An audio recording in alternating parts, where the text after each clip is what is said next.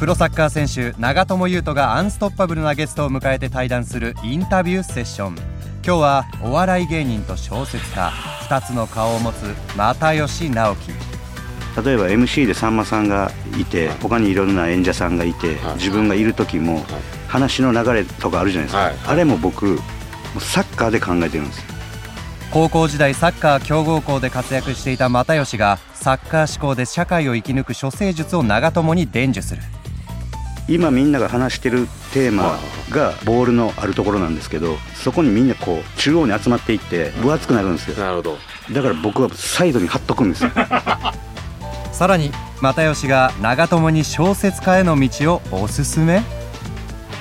サッカーの中で試合中に長友さんが考えてることをそのまま文字にしてたらめちゃくちゃ面白そうですけどね。おおそういうこと感情も含め、はい、もう。こいつ切れさせたろうかなって思って行ったけど肩ポンポンって叩かれて笑顔であこいつめっちゃ余裕あるやみたいな。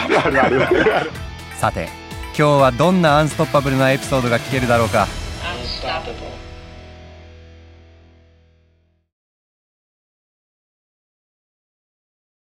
でサッカーだって僕らは夢があったから、はい、そのプロサッカー選手になりたいっていう、はい、結構頑張れた部分はあったんですよ。はいはいはい、でもその当時からもうサッカーのプロにはじゃないじゃないですか夢が、はい。はい、むしろもうお笑い芸人になりたいと、それでサッカーも頑張って、はい、その先生の一言のその何クソどもこの騙しで。なんかだからあれなんですよその北洋高校も練習すごいしんどかったんで、みんな泣きながら、吐きながらやってて、で、もう無理やっつったら正して、気失いそうになったら殴ってくれっつって、チーム同士で殴り合って、行くぞっつってこうやってたんですよ。だから、今、今もみんな1年に1回ぐらい集まって、まあサッカーして、ご飯食べに行ったりするんですけど、やっぱみんなそれをめっちゃ言いますね。末端ってさ、みたいな。芸人を目指せた時に、あれ何をモチベーションに あのみんな大学行ってサッカーしたりとか社会人でやりたいとかプロなりたいでやってたからやれたけど末端ってあれどういう気持ちでやってたんだ いやそれはめちゃ知りたいそれね。でいや僕はいやいや全国大会を一緒に目指してたやんってそこやんって僕はいつも言うんですけど。ああはい。それだけで じゃあそのなんか苦しいもう死ぬような練習を、ね、レベルの練習を耐えて。はい。それもすごく今に生かされてますけどね、その高校の時の、中学もしんどかったですけど、中学高校のあのきつい練習で、もう走れませんってなったチームメイトが、あれって全員タイム入れないとまたやり直しとかあるじゃないですか。はいはい、ありましたね。でも、多分、罪悪感に苛まれてチームメイトが、もう、もういいみたいな、もういいですみたいなで物質変えろうとするんですよ。でもそれはもう、ほぼ退部を意味するじゃないですか。あまあまあそうですよね。だからだからみんなも入られへんくてもええからっつって、連れ戻して行くぞっつって、やってましたね。いや、すごいわ。ちょっとでも、姉さんもちょっともう、すごいちょっともう、またいっぱいなぐらい、もう、才能と努力のもう塊じゃないですか。いい。これでもサッカーの。びっくりしてるんですけど、僕、ちょっと。でもサッカーの基本ですよね、でもね。いや、いや基本なんですけどね。はい、僕もサッカーだけでも、は、もう誰よりもやってきたっていう、まあ、自負というか、はい、自信があるんですけど、はい、ちょっと正義さん、ちょっとこれ、超えてくるかもと思って。いえいえ、そんなことないです。いやいや、もうそのサッカーと、その、まあ、芸人さんになるための努力と、いろんなもん合わせたら、いや、ちょっとね、えー、で、サッカー頑張ってもね、芸人さんの勉強もずっとやってきて、中学校、高校もやってきて、はい、で、高校卒業するじゃないですか。はい、でもサッカーもインターハイとか選抜とか入ってて、はい、推薦とかもちろん、はい、ありました。あるレベルじゃないですか、そのレベルに行くと。はい、そこはもう、大学にはもうサッカーでは行かないっていうことは決めてたんですか、もう。そうですね、高3の時に、また監督さんからも、やらへんのか大学でみたいな話あるぞみたいなことは言っていただいたんですけど、僕も芸人になりたいけど、芸人になりたいって監督とかチームメイトにはちょっと言えなくて、あまりにもその、変なことすぎるというか、北洋サッカー部の環境から、なんか芸人になるって、そんなやつおらんやろっていう、その、あれやから、みん、なんかこう、どう説明していいかわからないんで、僕はみんなに言ってなかったんですよね。芸人ずっと夢が芸人っていうことを言ってなかったってことですか、はい、言ってなかったんですよ。なので、でも、なんかそういう高校の文化祭とかでクラスで何かやるってなったら30分間のそのコントとか漫才とかの本と演出を僕がやって、で、あんまり僕は出なかったんですけど、だから、なんでそんなん書けんのとか、みたいなのはみんな思ってくれてるから、北洋の中でも一緒に吉本行こうとか声かけてくれる人が何人かいたんですけど、そそういうのを見て、はいはいはいはい、でも僕は中学の同級生ともう卒業後その吉本に入ろうっていう話をもう中学の時点でしてたんでだ1年の時から監督に卒業後は父の仕事を手伝いますって もう1年の時から言ってたんですよ。ああなるほど。えお父さんは？お父さんはもう普通にあの、はい、職人で他の人の会社に勤めてるんで、父の仕事を手伝うなんてないんですけど、社長でも何でもないんで。すごい嘘ついてたんですね。1年の時から嘘ついちゃって、でも後戻りできないというか。そうですね。面白すぎるでしょ。それで、結局、はい。無事吉本に入れたんですけど、はい。だチームメイトには、やりたいことあるから東京行くわっていうことだけ言ってて。あ、はい。じゃあもう、もう最後の最後まで言わなかったってことですね。言わなかったですね。一人ぐらいですね、多分。みんなには言ってなかったですね。でも大阪の吉本でややり始めると、その監督さんの知り合いがいたりとかするんで、つながりがあるから。その芸人をやってるってことを、こう、北洋の仲間や監督コーチにバレへんように東京来たみたいな。はい。中学の同級生は、いや、大阪でやろうや、みたいになってたんですけど、その、金銭的な。はい、そうですよね。東京に行ったら、まあ、いろいろお金もかかるし、みたいな。でも、ちょっと頼むっつもう誰にも言えなかったから、つって。で、東京来たんですけどね。え、それ言えなかった理由は、どこ、ど、なんでなんですか？やっぱり、こう、一年の時から監督に嘘をついてしまったっていう あなるほどことと、あとはやっぱ、なんか今思ったらそれを言って怒るような監督じゃないんですけど、ですしチームメートも「頑張れよ」って言ってくれたと思うんですけどなんとなくサッカーをこう集中してやってきたみんなに、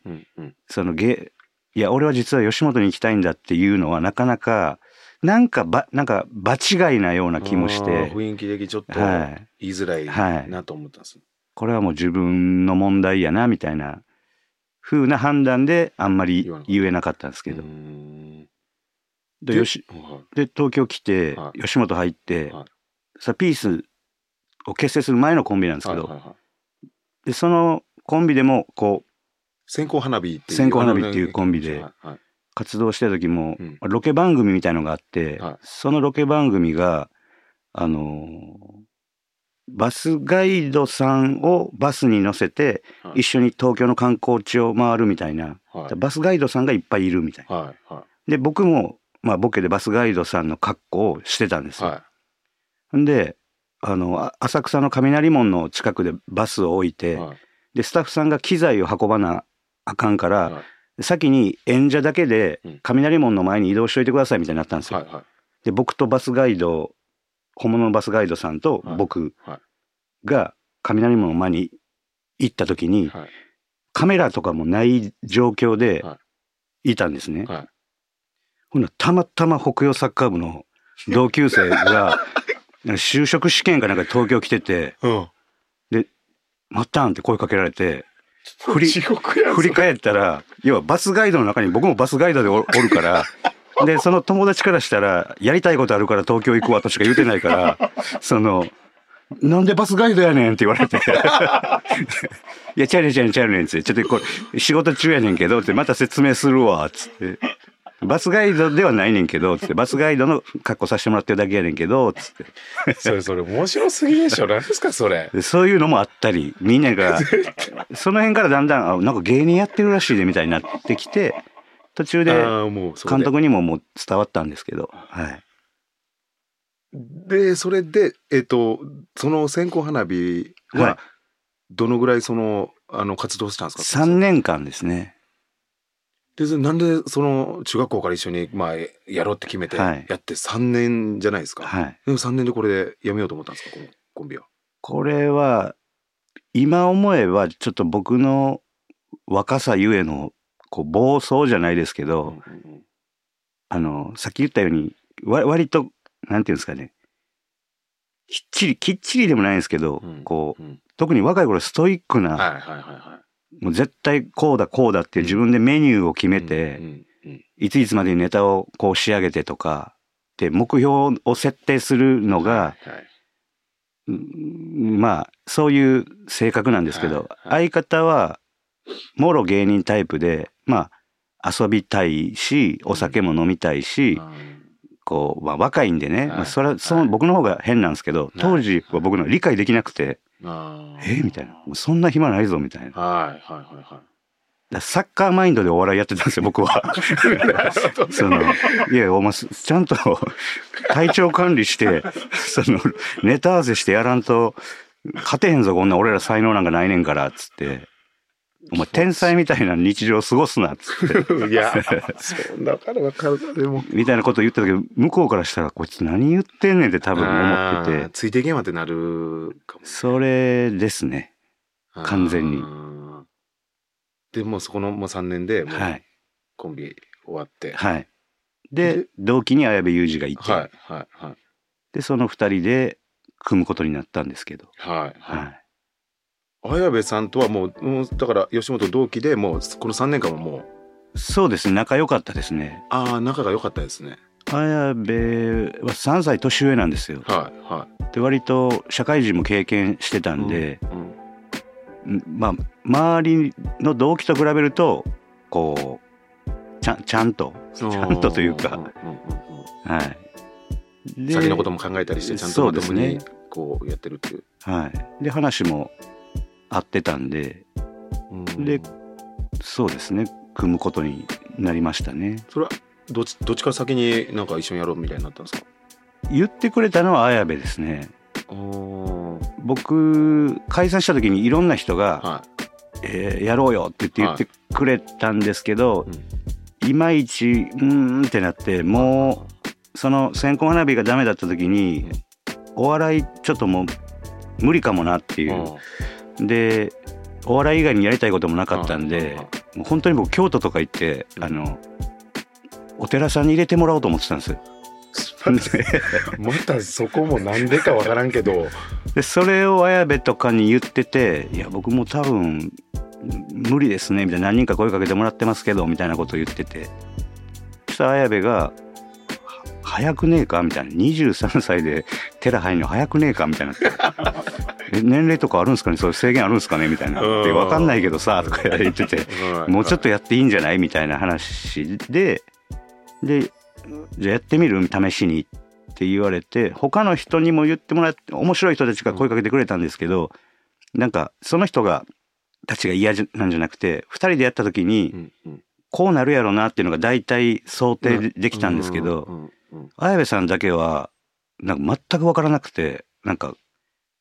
こうスタイルが違いすぎるというかこことここ組んだらどうなるかって全く予測がつかないなと思ったんで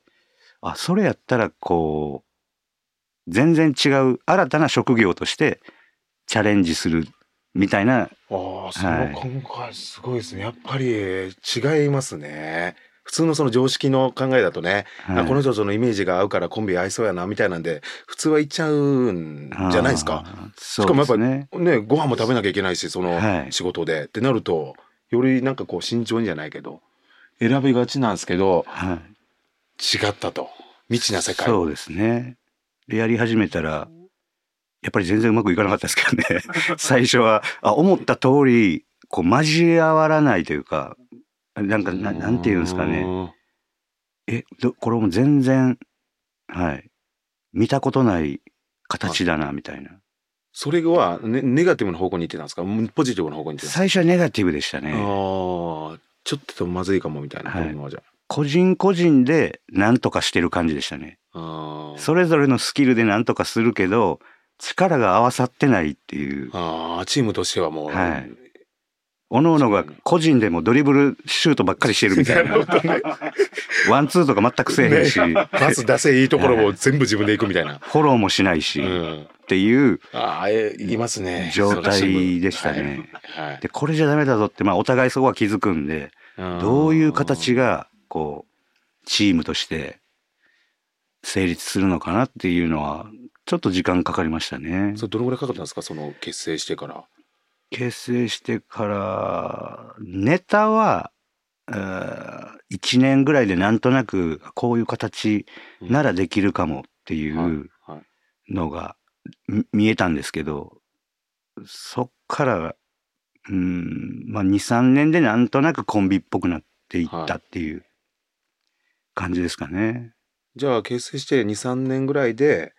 なんかこう結果も出てき始めたっていう感じですか？そうですね。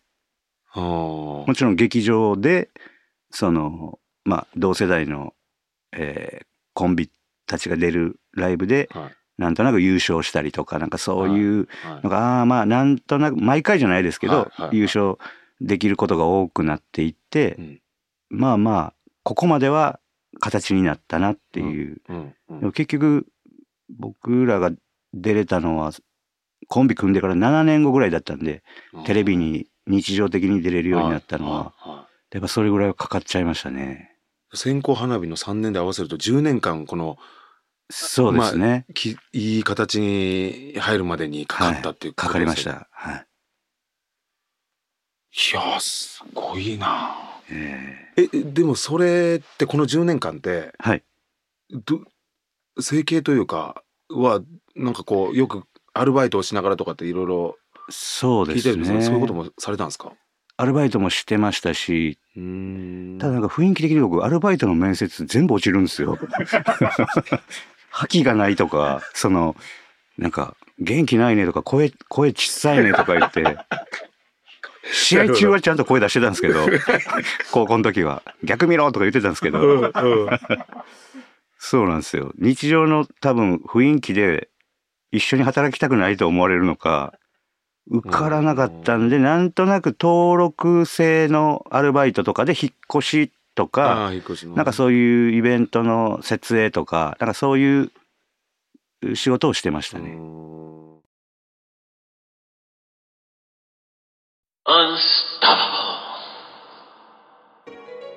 で7年目でピース形成して7年目で、はい、こうテレビに出れるようになって、はい、こっからまあこのコンビも含め軌道に乗ってきますっていうところで、はい、小説小説家これどどのタイミングで小説家になるんですか？小説を書こうと思ったんですか？小説えっと並行して線香花火の時からなんかまあ小さい400字ぐらいのコラムとかエッセイのお仕事をいただく機会があって、でまあ、僕が本すごく好きっていうのは、吉本の社員さんも芸人もみんな知ってるんで,、でずっと楽屋で本読んでたんで、でなんか吉本の若手に来るコラムとかエッセイの仕事を、ノーギャラなんですけどとりあえず又吉に書かしといたらいいわみたいな感じで、の本当ノーギャラで、毎月2本とか3本とか書く仕事があったんですよ。でお笑い雑誌とかいろんな媒体にその吉本興業の線香花火又吉直樹っていう名前が雑誌に載るだけでもこれはすごいことやからっていう理由で、あのノーギャラやったんですけどずっと。その理由もよく。今考えたらおかしいですよね。絶対ノーギャラおかしいですよそれもうもらっとかないとか。でずっと書いてでもそれが、えー、今となってはすごくあのむしろ感謝してるというか、でどんどん増えていって2 5 6歳の時にはもう10本ぐらい書いてたんですよ。月に？月にはい。だから書いててそしたらだんだん吉本以外の外部の出版社の方が「俺これ書いてんの誰や?」ってなってこう、面倒を見てくれるようになるんですよ。でどんどん外の雑誌とか文芸誌とかに書いてみないかっつって書かせてもらったらなんかみんな芸人で売れてないですよね、今、みたいな。で、あの、売れてる芸人が書く小説とか本とかはあるけど、うん、又吉君に対して、うんうん、あの僕が求めてるのはそういうことじゃなくて、はい、もう一人の作家として、はいはい、あの本当に小説書いてみいひんかみたいなことを声かけてくれる人が26歳ぐらいの時に一人いてあもう一人いて、はい、そのもう一人とは短編小説一緒に作ったんですけどとかなんかそういう人がいっぱい現れて、でお金なかった時なんでみんなすっごいこうご飯食べさせてくれて、はいはい、で まあ英才教育じゃないですけどこの本読んだとかこの映画見たみたいな感じで。で僕は初めて本が好きな人たちとそこで関わったんで、はいはい、小学校の時からあ中学から僕が本読んでたらそれはちょっとなんなんていうんですかねまた本読んでるとか、はいはい、その高校のサッカー部の合宿とかでも本読んでたら「いやお前こんな北洋サッカー部で本読んでる人におらんかったぞ」みたいなことを監督さんに言われたりこう要は僕が本読むのってちょっとボケやったんですよね。僕はボケってあの好きなだけですけど、周りにずっといじられてたんですよ。楽屋でも「又吉またお前暗い本読んでんねやろ」とかって 言われてそそこれが初めて出版関係の人とかと会うとあ自分以外にも本好きな人ってやっぱりいっぱいいるんだと思って。でみんな一緒に本作ろうって言ってくれるんでいつかやりましょうみたいな。でもまず僕は芸人として世に出たいんですっていう話をしてて、で2010年で出始めた後にテレビですね。テレビはい、テレビに出始めて、ピースとして知ってもらえるようになって、でまたあの継続して出版社の人とはずっと関わってきたんでいやいつか書いてほしいみたいなののタイミングが2014年の年末に書いて15年に発表っていう流れなんでだから10年ぐらいは、うん、もっとですね15年ぐらいは書く方も下積みはしてたんですよね。だからお笑い芸人が小説を書いて急にそういう大きな賞をいただいたっていうことをだけ聞くと、うん、なんとなくななんていうんですかねとんでもないことのように思う人も多いと思うんですけど多分僕ほど下積みしたい人いないと思うんですよね。毎週10本書いてっていうのをずっと繰り返して本も何冊か小説出す前にすでに3冊4冊ぐらい出してたんででようやく小説っていう流れでしたね。はい。じゃあもうこのその書き始めてからあいつか自分の本を出したいなっていうのはもう小説も含め出したいなっていうのは。本を出したいっていうのはあったんですけど小説は最初は無理だと思ってたんですよね。はいはいはい、その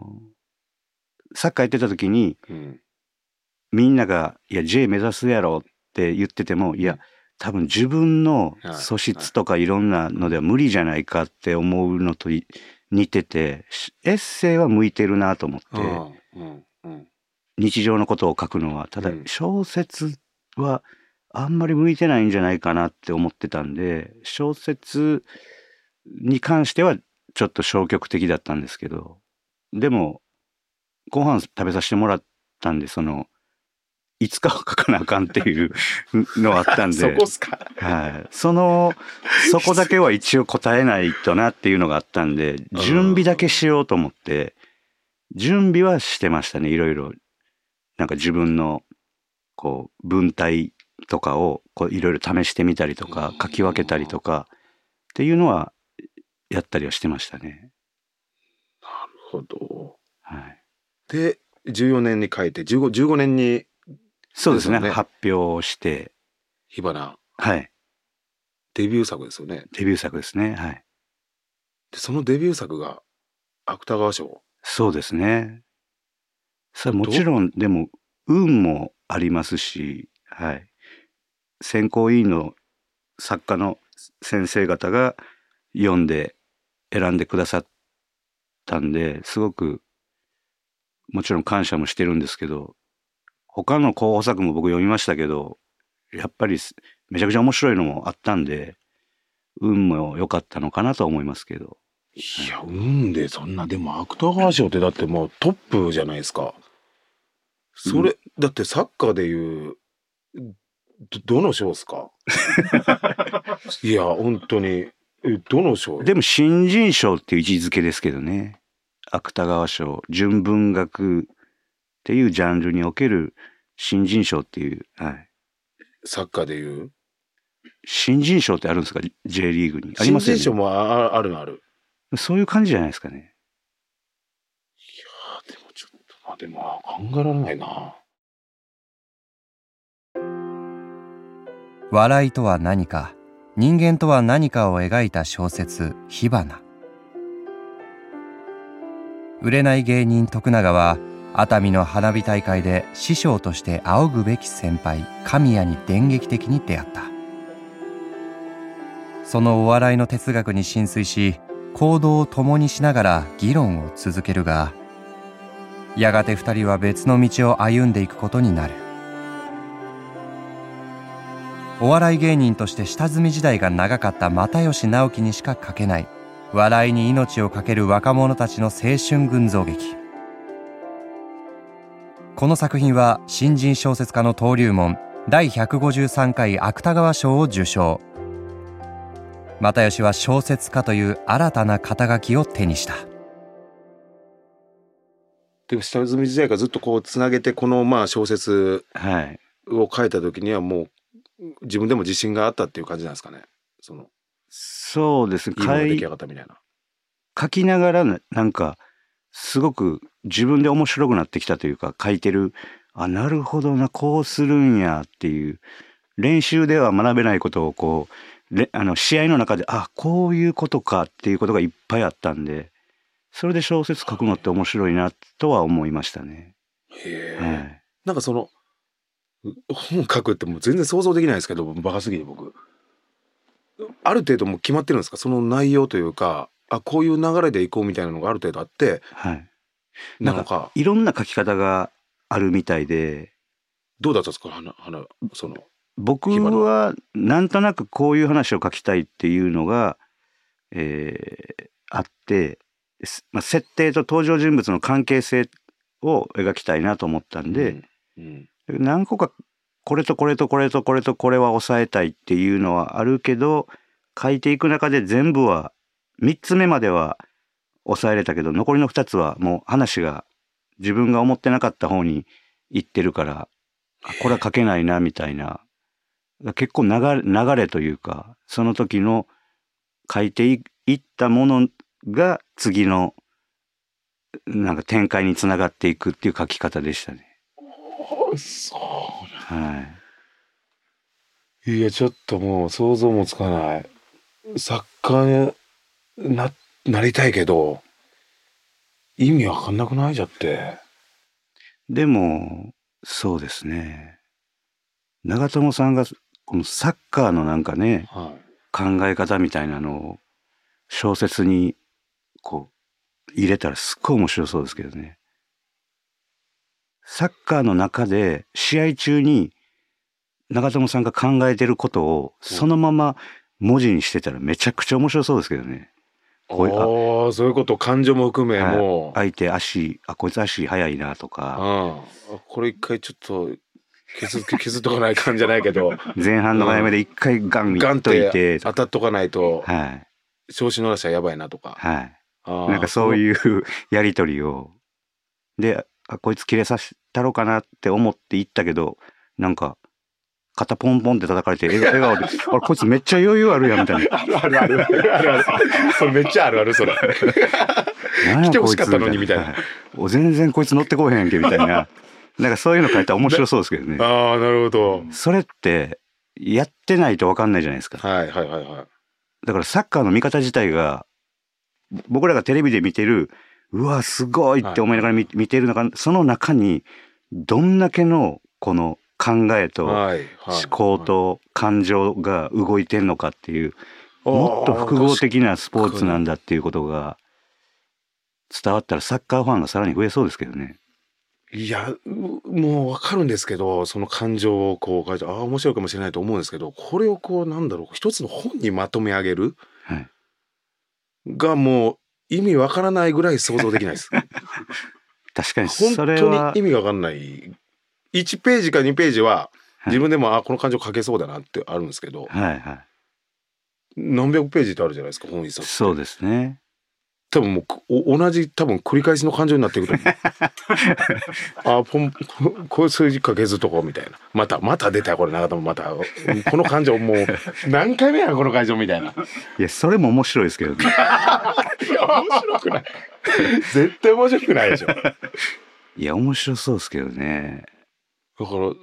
うん。僕はだからそういうのにすごい興味あるんですよ。プロの選手がこういう時何を考えてそうしたのかとか、はいはいはい、どの時点でそうしようと思ってたのかとか過去にもこういうタイミングがあったのかとかすっごい好きなんですけどね。いやそれをね自分でねやっぱりこう書けるそのまとめられる能力文章力語彙力も含め圧倒的にないと本一冊は書けないですよ。無理ですそれは。だからもう大リスペクトというかありえないほどのリスペクトがそこに又吉さんにあるんです僕は。作家さんとかに。でも本当に僕はサッカーのおかげですね。今活動できてるのはここからもちろんどうなるかわからないですけどほぼサッカーで考えてますね。サッカーの例えが多すぎてあの気をつけてるぐらいですなんかあ今サッカーでいい例え思いついたけどまたサッカーの例えになるからちょっと我慢しようとか。番組出てても例えば MC でさんまさんがいて、はいはい、他にいろんな演者さんがいて、はい、自分がいる時も、話の流れとかあるじゃないですか、はいはい、あれも僕もうサッカーで考えてるんですよ。だから、うんうん、今みんなが話してるテーマがボールのあるところなんですけど、はいはい、そこにみんなこう中央に集まっていって、はい、分厚くなるんですよ。なるほど。だから僕はサイドに貼っとくんですよ。でここでこれがもう誰かゴール決めるかもしれんしこの流れで。どういう流れになるか分からんけどこれが停滞した時に絶対にさんまさんはあの逆サイドに一回あこれもこの先ないなと思ったら振ってくるからここで一人で空いてるスペースドリブルでバンっていったらなんかいけるぞみたいなもうそのイメージでよし逆サイもう逆サイドフリーですみたいな。でみんな同じことばっかり言うてるから、全然違う角度で今あるから振ってくれみたいな、その、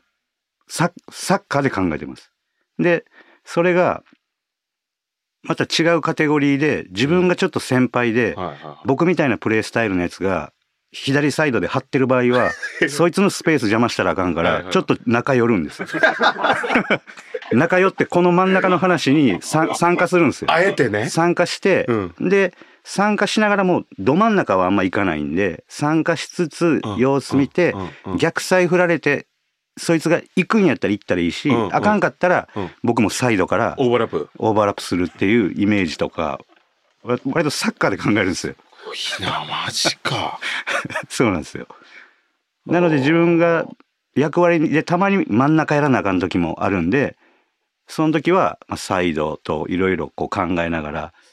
で、今日、あ、今日やったら俺があれか、みたいな、ドリブルで持っていかなあかん時もあんのか、とか。か好きなのはやっぱ、サイドでふあの、待っときたいですね。このスペースで。自由にやりたいです。美味しいところは自分がもうブワーっていけるように。そうですね。MC とかももうめちゃ好きなんじゃないですか？得意というか、そんぐらいなんかこう、俯瞰して見れるみたいな。そうですね。ち、違いますもんね。でも好きなのは、やっぱりこう自由にやれるとこですかね。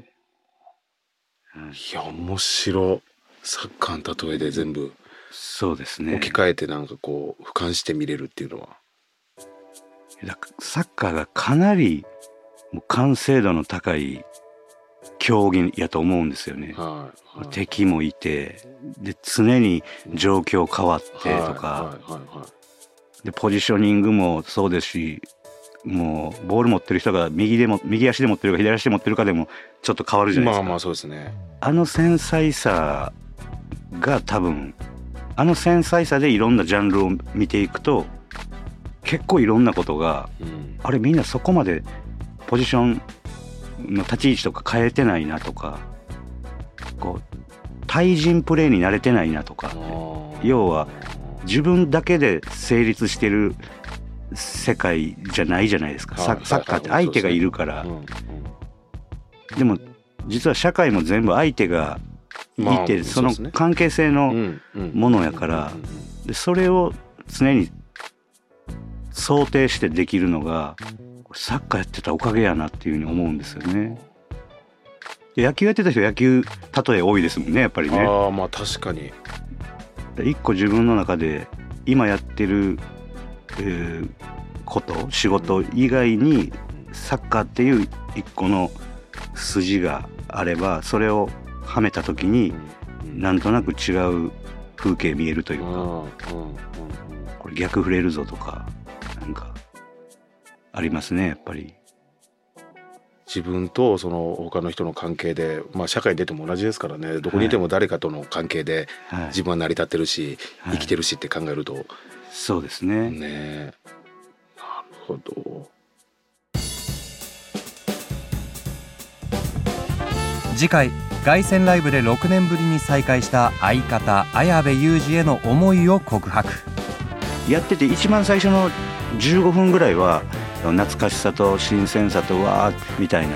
あったんですけど1時間ぐらい経ったあたりからあれこれなんか先月もやってたかっていうぐらい 既視感がありすぎて。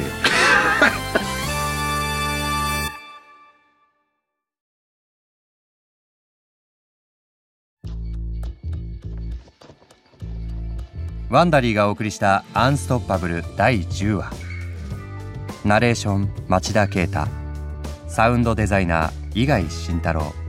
プロデューサー大友直子シニアプロデューサーテレコムスタッフ小関隆平エグゼクティブプロデューサーワンダリー柴田修平でお送りしました。